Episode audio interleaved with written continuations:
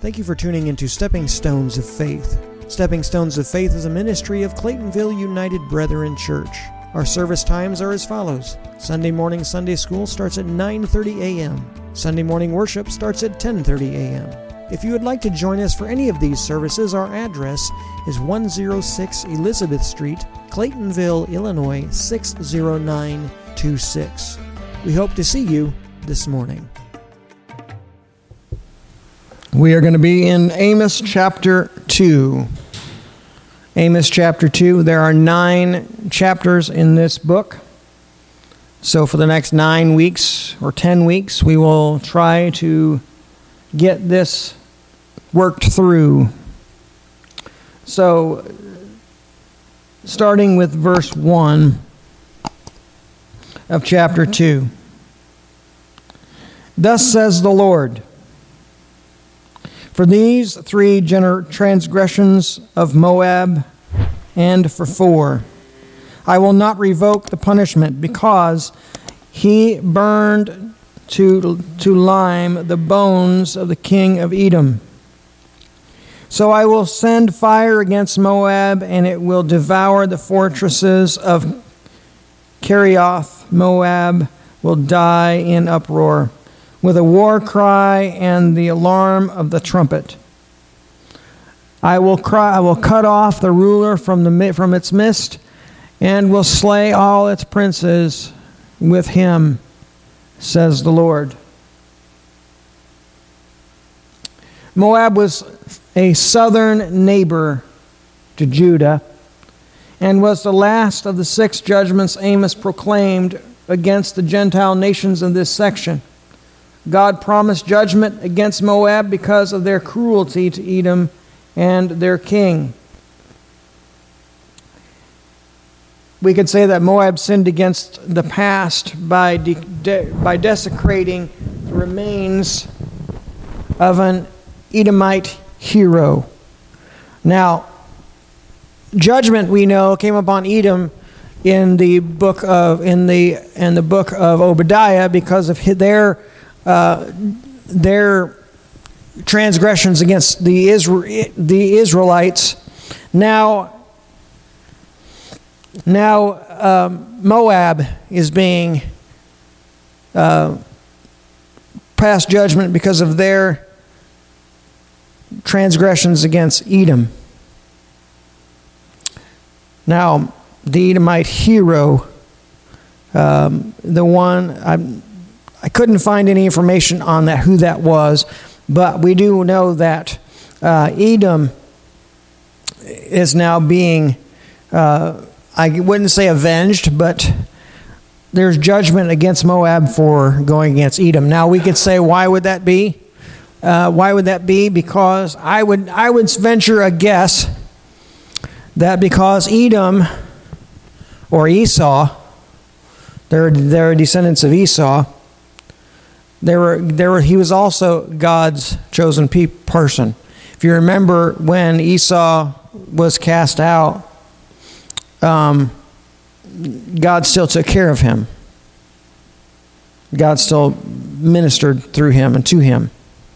So, verses 4 and 5, judgment against Judah. Thus says the Lord, for 3 transgressions of Judah, and for 4, I will not revoke the punishment, because they have rejected the law of the Lord, and have not kept his commandments. The lies which their fathers followed have led them astray. So I will send fire against Judah, and it will devour the fortresses of Jerusalem. So God is now casting judgment upon his chosen people, because they did not follow the law. They rejected the law of the Lord and not kept his commandments. So we could say that God's judgment is for everyone who believes and doesn't believe. So everyone. If we call ourselves believers, yet we choose not to follow God, we are in judgment. We are incurring judgment upon ourselves, just as he judges also other countries for their transgressions against Jerusalem and Judah. We too, being grafted in, can also be judged for our transgressions of not following the law and not keeping Christ's commandments. The lies which the fathers followed have led them astray. It reminds me of the New Testament where I believe it's Peter or Paul says not to be taken away with every wind of doctrine. We can be in that situation as well. Every wind of doctrine. We hear something, we see something, and we think, oh, that sounds good. Let's follow that. Where does it line up with Scripture? Sometimes we don't even think to even look at that, but we say, well, that sounds good. Has a good sound to it. Once we get to that point, we then become people with itching ears, seeking teachers to say the things we want to hear. It's okay to do this. It's okay to do that. God understands. What does the Word say? These kinds of things was happening in Judah, and they were incurring judgment because of it. That's interesting that today it still is a thing. You know why it's a thing? You know why it's a thing? Because we're human. That's why it's a thing. We're human. We have a heart, we have a mind, we have things we want to do. We don't want to give up control. So we think we can do what we want because we are believers.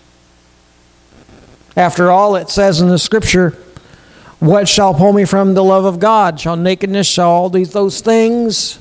So we can do all those things, right? Because it's in the Word, we can do all those things. Those are things that was taken out of context when we think of it that way. And therefore, when things are taken out of context, they are open up to being twisted and lies, and we fall and follow those things.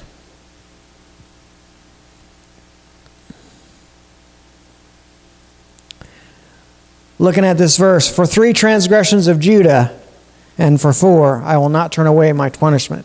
It is remarkable to see the same judgment formula applied against Judah, the people of God, as was applied against the previous 6 Gentile nations. It shows that Judah piled sin upon sin upon sin in the same manner as the other nations. You wonder why that is. Why did they pile sin upon sin upon sin? What was the reason for that? You think they maybe got a little bit puffed up? Maybe they got into some things. You know, back in the Old Testament times, they married into Gentile nations and pagan nations, and they also adopted some of the false gods. Was it some of that mentality? We find it easy and comfortable to expose and rebuke the sins of those who aren't the followers of God. Boy, isn't that interesting. When I think about that statement there that I wrote down, it's easier for us to point fingers at people that aren't godly people, that aren't followers of Christ. You know, when I was younger, Pastor Steffi used to say, you point one finger at somebody, there's 3 pointing back at you. So it's easy for us to say, well, this guy is a non-believer because he does this or does that or goes here or goes there. But aren't we the same? What did Jesus say? Take the plank out of your own eye before you try to take the speck out of your brother's eye.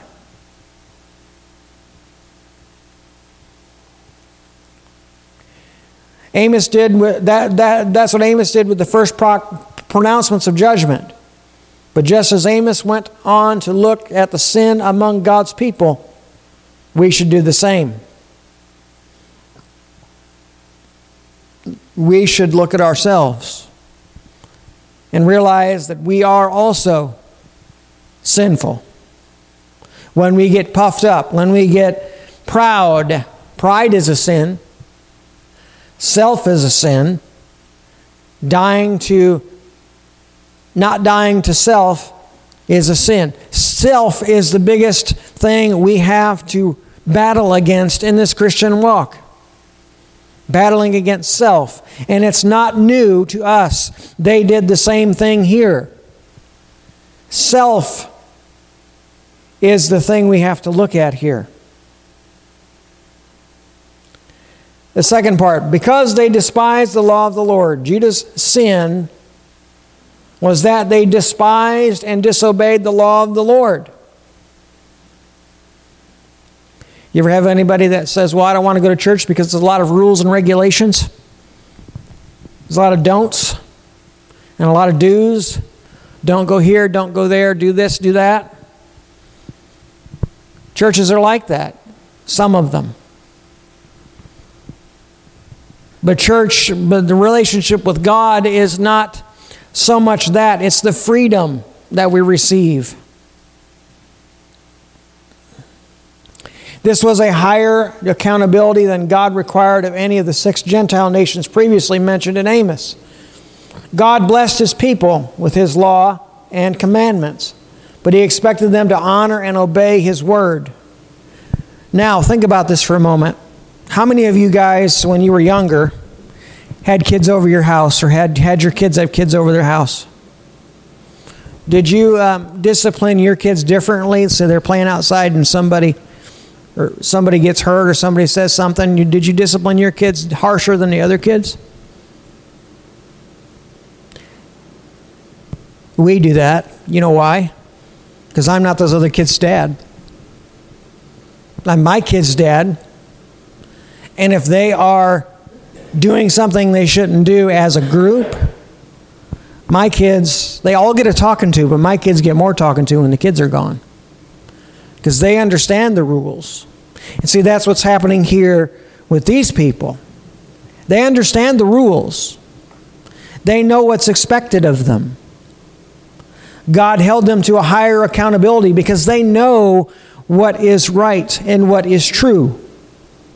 The Gentile nations didn't necessarily know fully what Judah and Israel knows.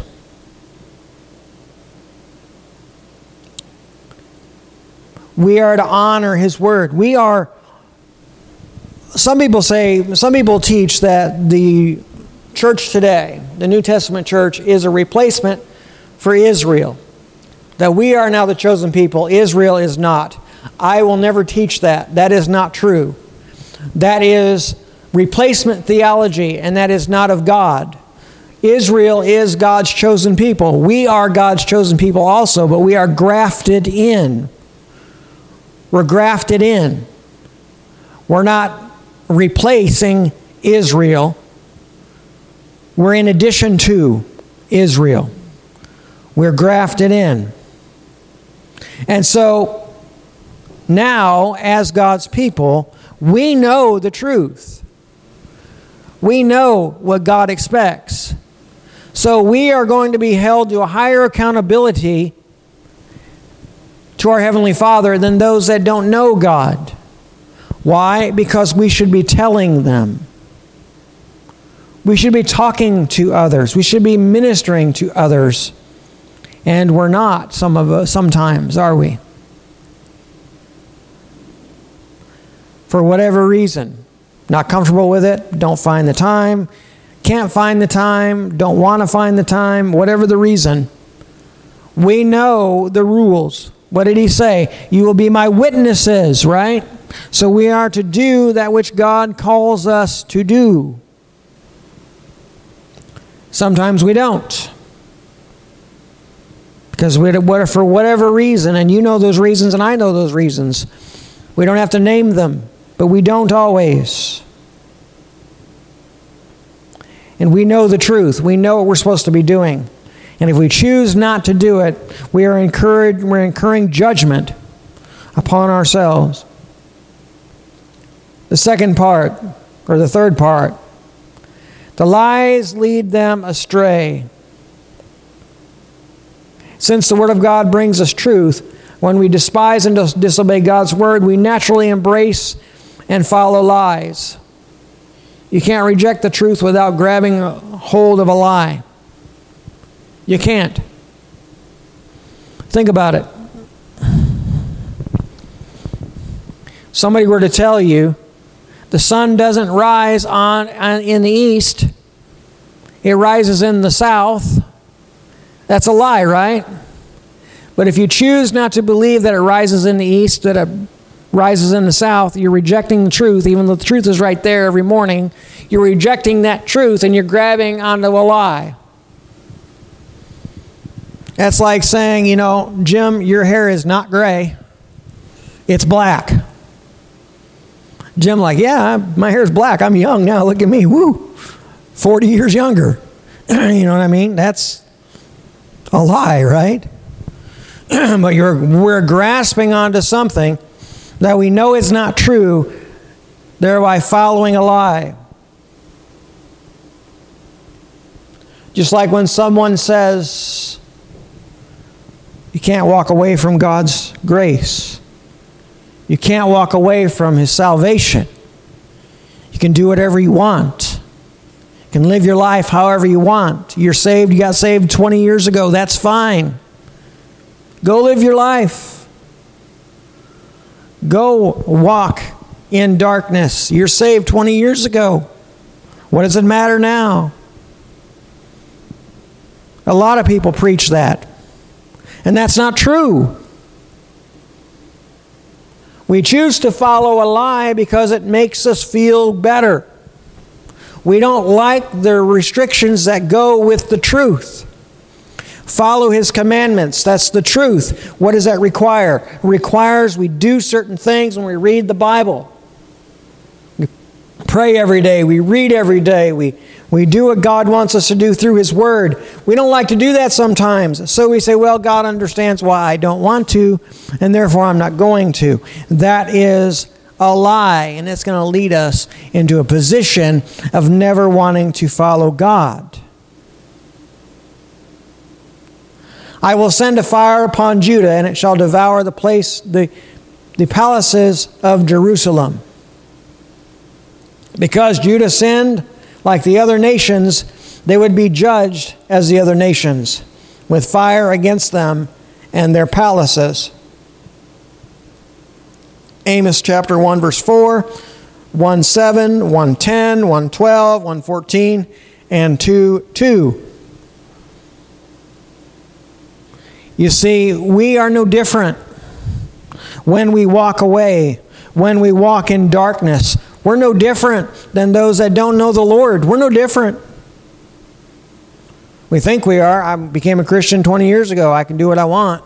We are no different than those that don't. Why do you think no one comes to church? Why do you think churches in general, not just this one, churches in general are losing attendance? Because the Christian chooses, and some levels, chooses to follow a lie. You don't have to come to church. Let's do it online. There's no need for that anymore. There's no need for that anymore. We need to be doing it in person. You don't need to go to church. You can worship at home. That's not biblical. You shall not forsake the assembling of yourselves together as the manner of some is. But that's a lie, because we're to assemble together. Why do we assemble together? Encouragement, support, God's blessing on the community of the believers and the individuals of the believers. As we are blessed individually, we come together communally, then we are glorifying God together, and God is blessing us together. When we sin, we're no better than anybody else. We're no better than the person who we're ministering to if we sin just like them.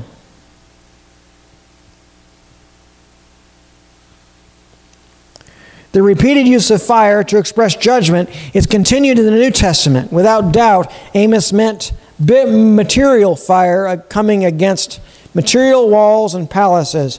But the Bible also uses fire in a spiritual way to describe the purifying work of God in the believer.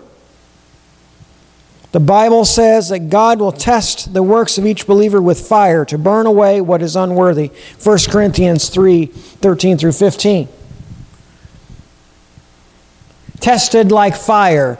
There's analogies in the New Testament of how they purify silver and gold by fire. And we are then tested that way, and the things that come off because of that make us more pure before God. That's what's happening in this judgment in Amos. The things that are being brought down and purified with fire physically will bring up something that is more of a blessing to the people of God. The Bible says believers will be tested. So if you're a believer, you're going to be tested with fire. If you call yourself a Christian and you think, well, it's easy street now, going to heaven, it's not going to be easy. If a pastor tells you you get saved, everything's going to be hunky-dory and everything's great, run from that person, because it is not great. It is not easy. It is a difficult thing. And we must understand that to stay in God, we have to be tested. To grow in God, we have to be tested and formed and tried and true before God. That's what it's about. It's easy street. You don't have to do anything. You just give your heart to the Lord, and all you got to do is just do that. And you can do whatever you want. Nope. That is not the gospel. We are to understand that we are to be, as we grow, we are tested. As we grow, we are tried. Why? To be more like Christ. Did you know when you go down to you find a spring of water that comes up anywhere? It doesn't just burst up. It's not just easy, just boom. It has had to work for years to get the pressure. Not that it's a physical, not that it's a animate object or whatever. It's inanimate. But that water has had to be pushed through rock and pushed through sand and soil to get to the top. Tried and tested to get to the top. We are like that. It's not easy street. We're tried and we're tested each and every day. When we think of God's purifying fire, we should think the way Peter expressed it in 1 Peter 4:17. For the time has come for judgment to begin at the house of God. Isn't that interesting? We should invite God to burn down whatever walls or palaces we build against Him so that the work can continue in us and through us without hindrance. So what palaces have we built in our lives? What walls have we built up around our heart that keeps God out? What are some of those things? And have we asked God to break those things down so He can work through us without hindrance?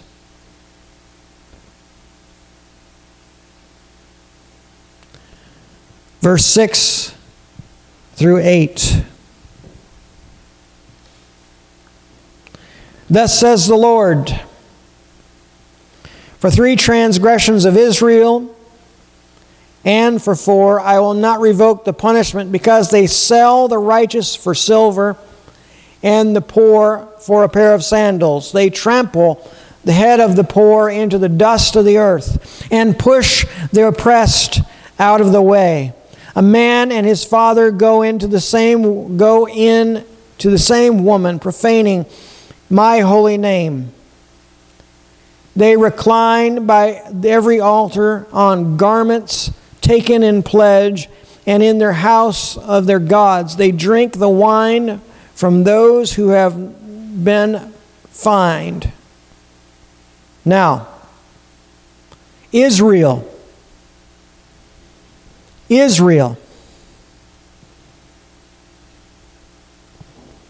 doing this. God's chosen people. The Bible says that the elect will be deceived. The very elect will be deceived. That's Israel in this text. They're deceived. The pattern continued. The northern tribes of Israel had piled up sin upon sin upon sin, just as previous 7 nations. They have sinned again and again and again and again. And it's important to note that this sin that is piled up, the reason judgment came to them in the first place was because of the sin that piled up and the unrepentant sin that continued. That is why unrepentant sin that is continued over and over and over again. And we see that today. We've said this many times in these studies. Sin upon sin upon sin on the believer, piled up over years, decades, unrepentant, at some point will become judgment. Because they sell the righteous for silver and the poor for a pair of sandals. Amos saw the injustice of rich against the poor, and how the rich took cruel advantage against the poor. More importantly, God saw this injustice and promised judgment. We even saw this not only in Amos's day, but we see this and we read about it in the New Testament. The Gentiles, the poor folk, were looked upon. They were taken advantage of. It was the Sadducees and the Pharisees who prospered, and the religious leaders who prospered, but not God's people. But we're talking about Israel here, taking on the same mentality as a Gentile nation. A Gentile nation that didn't know God. And they take on the same mentality. Because why? Because it's more profitable. It's more easier for them to disenfranchise those who are poor.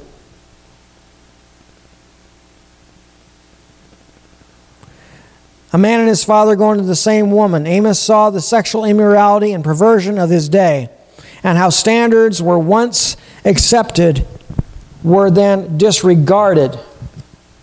So the law was disregarded. If you look in the Old Testament books of Leviticus, Numbers, and Exodus, the law, it gives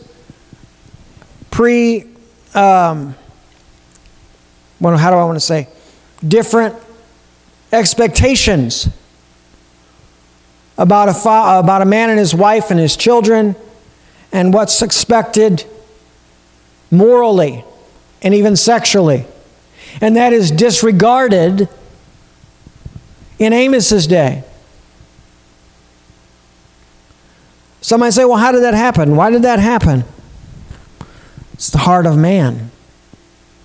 The heart of man is black and dark and forever sinful. And God is saying judgment will come upon those who do not repent for their darkness and their sinful natures.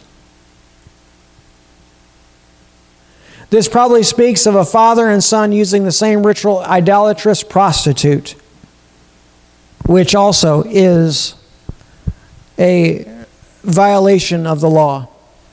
They were licentious to the utmost abomination, for in their idol feasts were young women prostituting themselves publicly in honor of Astarte. The father and son entered into impure connections with the same female. So they were also taking part in honoring a false god. What's easy? What's nice? What's the rest of the crowd going to do? Following this crowd, following that crowd. Let's disregard our relationship with God. Let's disregard our relationship with Jesus, and let's follow the crowd.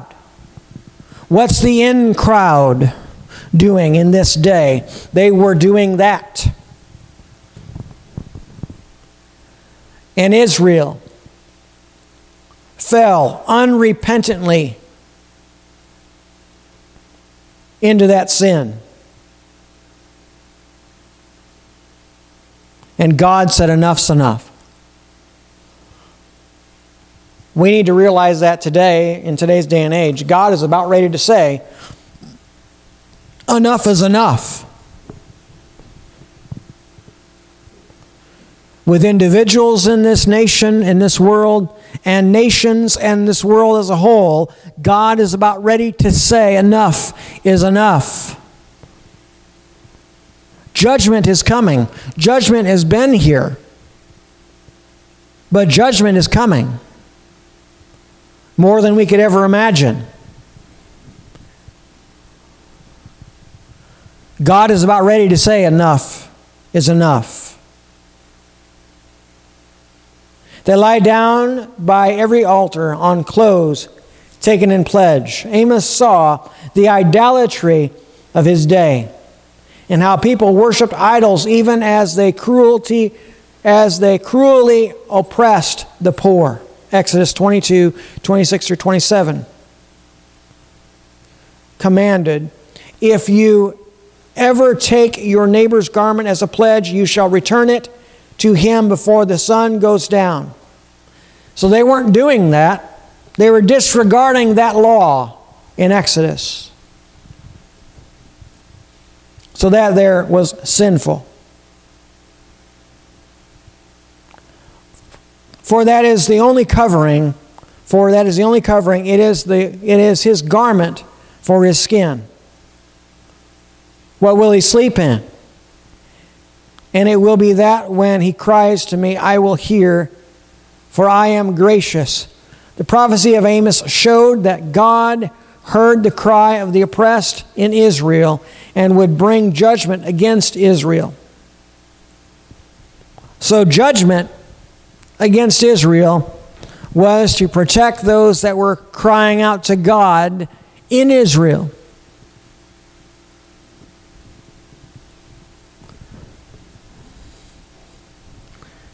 They were not following the law. And God said enough is enough. In combination, the whole picture is almost overwhelming. Amos pictured a man committing sexual immorality with a temple prostitute, the same girl his son visited the day before, and keeping warm with the garment extorted from the poor, toasting his successes with wine bought with money dishonestly gained. Ooh, boy. Sounds like society in 2023. And do we think that we're immune in 2023 of the judgment of God? Guess what? We're not. God will judge. Believe me. He will judge. What is the call for us as believers? What is the call for us as people? To repent and get right with God. That is the call. Repent and get right with God. verse 9 to verse 12. Yet it was who destroyed the Amorite before them, whose height was like the height of the cedars. He was strong as the oaks, yet I destroyed his fruit above and his roots below. It was I who brought you up from the land of Egypt and led you 40 years in the wilderness to possess the land of the Amorite. I raised up some of your sons and prophets and some of your young men as Nazirites. Is it not so, O children of Israel, says the Lord? But you made the Nazirites drink wine and commanded the prophets, saying, do not prophesy. So, he's doing some things here. Wasn't it I that brought you up out of the land of Egypt? Have you forgotten your past? Didn't I lead you for 40 years in the desert? Didn't I give you the land of the Amorites? Didn't I do all these things? And we just cast that aside. Today's day and age, we're believers. Didn't I bring you out of that sin? Didn't I bring you out of that debauchery? Didn't I bring you out of that addiction? And yet you're walking back into it. That's essentially what he's saying here. God reminded Israel of his past power and faithfulness to them. When they first came into the promised land, they were afraid of the mighty nations like the Amorites, yet God conquered them. How could they reject and despise God who has done so much for them? It's a good question.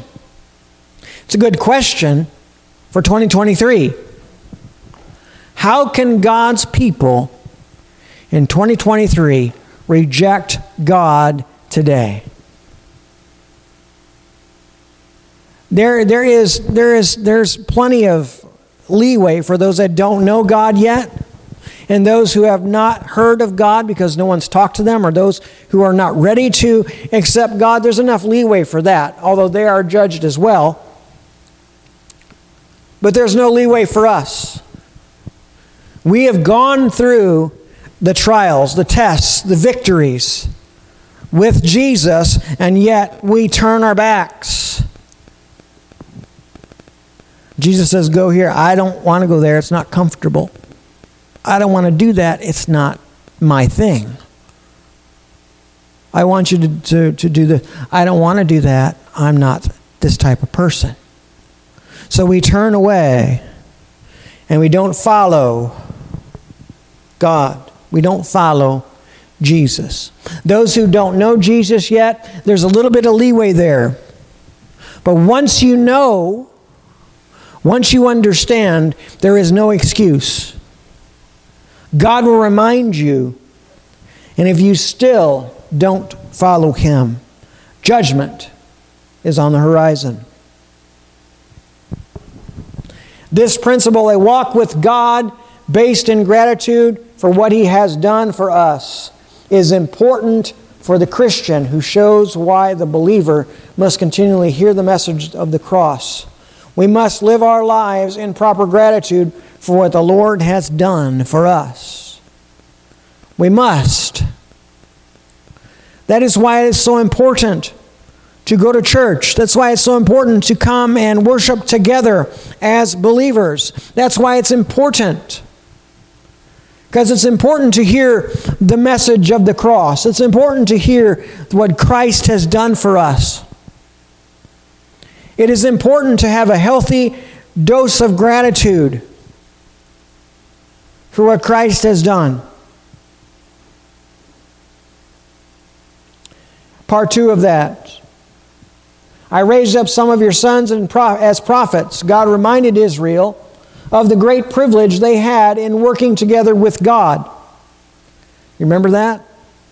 Are you doing that? Are you working together with God? Gratitude for this great honor should have kept them humble and obedient before the Lord. But they rejected and despised him, commanding the prophets to say, by saying, do not prophesy. Why do you think that is? You ever have anybody that said that was a Christian? The Bible says we are to restore a brother with meekness. You ever have anybody that you're trying to minister to and they say, I don't want to talk to you about the Lord? And they were once a believer at one time. Do you know why they said, do not prophesy? Because they knew what it was going to be. Turn back to God. Turn back. Judgment is coming. They don't want to hear that. Believers don't want to hear that. Turn back when they're walking away. They don't want to hear that for whatever reason. I don't want to hear that.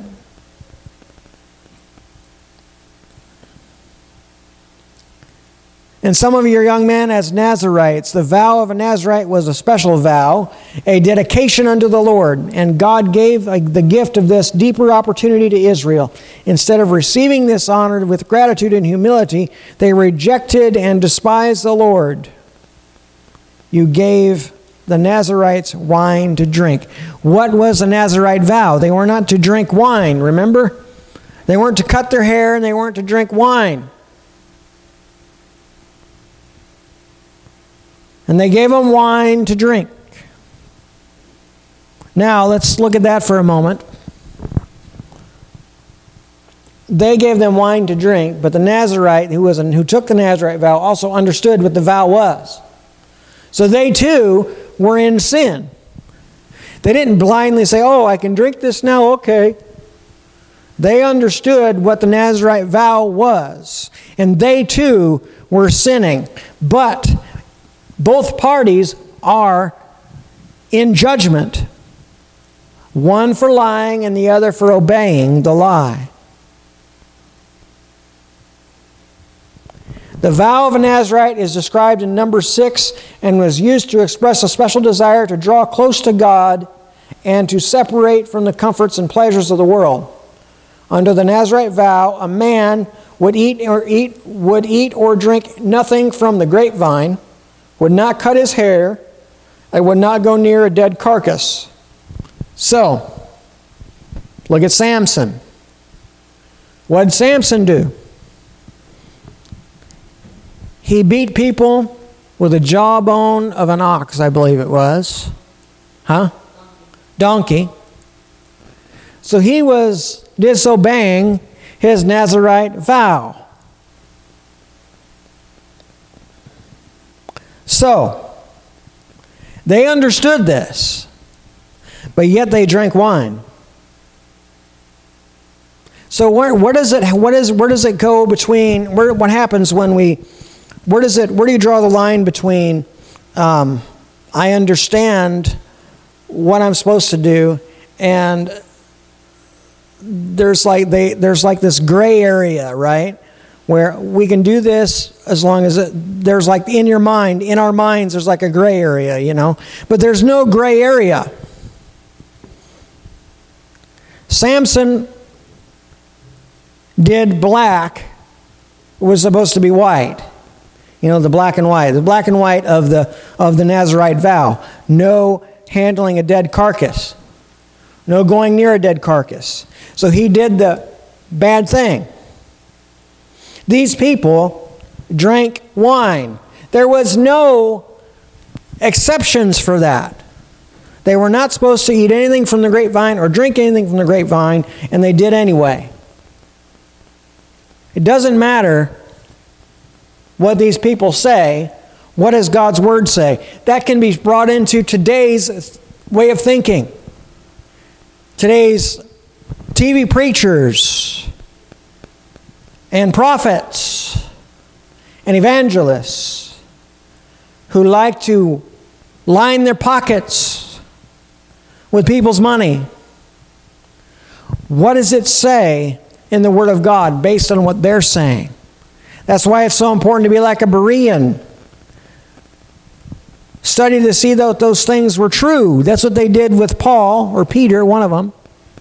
Started with a P, Paul or Peter. He inclined them to study to show that he was doing what he was supposed to do. Study to see that these things were so. We don't seem to do that anymore. And they obviously didn't do it. Judgment came.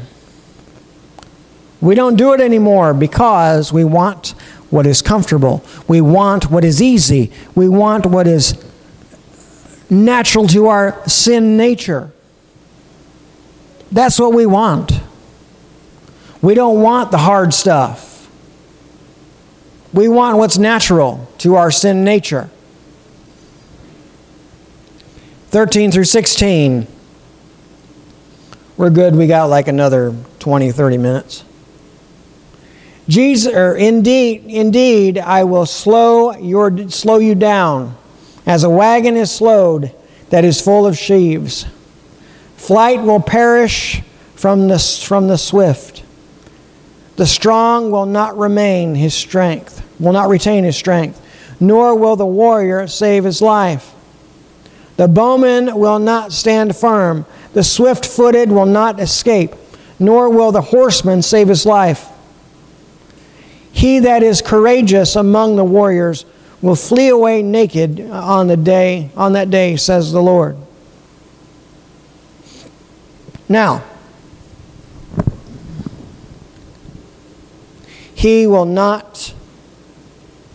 the warrior will not save his life. We can now also pair that with Samson. Samson died, right? Because he disregarded the Nazirite vow, disregarding God's law. He came back to God, but he still paid the price. I am weighed down by you. God regarded the people of Israel as a weary burden, not as a joy. It is the difference between the pleasure as a parent feels in dealing with the obedient child and the drudgery a parent feels dealing with a stubborn, rebellious child. Can a child in the back say amen? Right? God wants the pleasure of us, not the arduous task of training us up when we are fighting Him at every step. Anytime justice is perverted, anytime the rich receive peripheral treatment or the poor are oppressed, it burdens God who sees from heaven, and He promises to set it right. We see that all through the Old Testament. God delivers His people. Anytime people cheat and manipulate and make money off of others in questionable ways, even if it is legal, it burdens God who sees from heaven, and He promises to set it right. Anytime people unfairly profit at the expense of the unfortunate, it burdens God who sees from heaven, and He promises to set it right. So God sees the things that we do that are not right, and He will set it right. Amen? He will set it right. Now it is to be understood, dear friends, before we proceed farther, that our text is but a figure, since God is not to be oppressed by man. All the sin that man can commit can never disturb the serenity of His perfections, nor cause so much as a wave upon the sea of His everlasting calm. He doth but speak to us after the manner of man. So the Lord says that under the load of human guilt, He is pressed down until He crieth out, because He can bear no longer the iniquity of those who offered against Him. Charles Spurgeon said that. God sees those who are oppressed. God ministers to those who are oppressed. God will deliver those who are oppressed. Flight shall perish from the swift. The strong shall not strengthen his power. One way the judgment of God would express itself against Israel was that they would find themselves unable to succeed in ways they previously thought they were strong without the blessing of God. How many times have we done that? Don't worry, God, I've got it handled. I can handle it, God. Don't worry about it. I'm going to do this. God says, don't do that. I'm going to do it anyway because I believe I can do it. What happens when that happens? It's always a mess. It's always a mess. Things go wrong. Things always go wrong. We don't follow God. Trust me. The swift isn't fast enough. The strong isn't strong enough. The mighty isn't mighty enough to succeed. Israel was far too confident in their own ability, but God would bring them low. How many times we get so confident in what we can do, what we can say, where we can go, what we can do in our own abilities. How often we get so confident. God says He will bring us low when we're confident in things that are not of Him. Why were they confident? Why were they strong? Why were they swift? Why were they mighty? Why would God take that away from them? Because they did it on their own strength. They did it on their own strength. We can escape this judgment by realizing now that even our strength is nothing without the Lord. Paul communicated this idea in 1 Corinthians 10:12. Therefore, let him who thinks he stands take heed lest he fall. We can become more vulnerable in our perceived strengths than in our acknowledged weaknesses. Let me read that again so you understand it. We can become more vulnerable in our perceived strengths than in our acknowledged weaknesses. Interesting. What's that saying? Our pride is our downfall. If we are just honest with ourselves and honest with those around us, we then understand that we need Jesus. We need God. And that is admitting weakness. That is admitting vulnerability. That is doing away with pride. Amen? So what is our lesson from chapter 2 of Amos? Let's not be prideful. Let's not be puffed up. Let's not be unrepentant. But let's go before God in repentance. Let's go before God in our weaknesses, that He can make us strong. Not strength that we have ourselves, but strength He can give. Strength that He ministers to us. Amen? So that is our assignment. Go before the Lord this week and ask Him how to make us strong. Help us not to be weak, but help us to be strong. Amen? Let's pray. Father, we thank You today for Your grace and Your mercy. Thank You for this word. May it find root in our heart. And Lord, may You give us the strength to do the things in which You've called us to do. And may we not turn away from those things, but may we embrace the call upon our lives and the things You'd want us to do. Help us to follow Your commands. Help us to minister to others as You would call us to do. And Lord, we thank You for that. We give You praise in Jesus' name. Amen.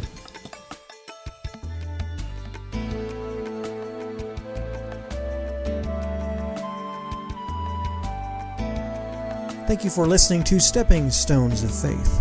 I pray that you find value in this content. You can also find an audio podcast of this program on all the major podcasting platforms. Just type Stepping Stones of Faith into the podcast search bar. Once again, I'm Pastor Josh. Thank you for joining me today.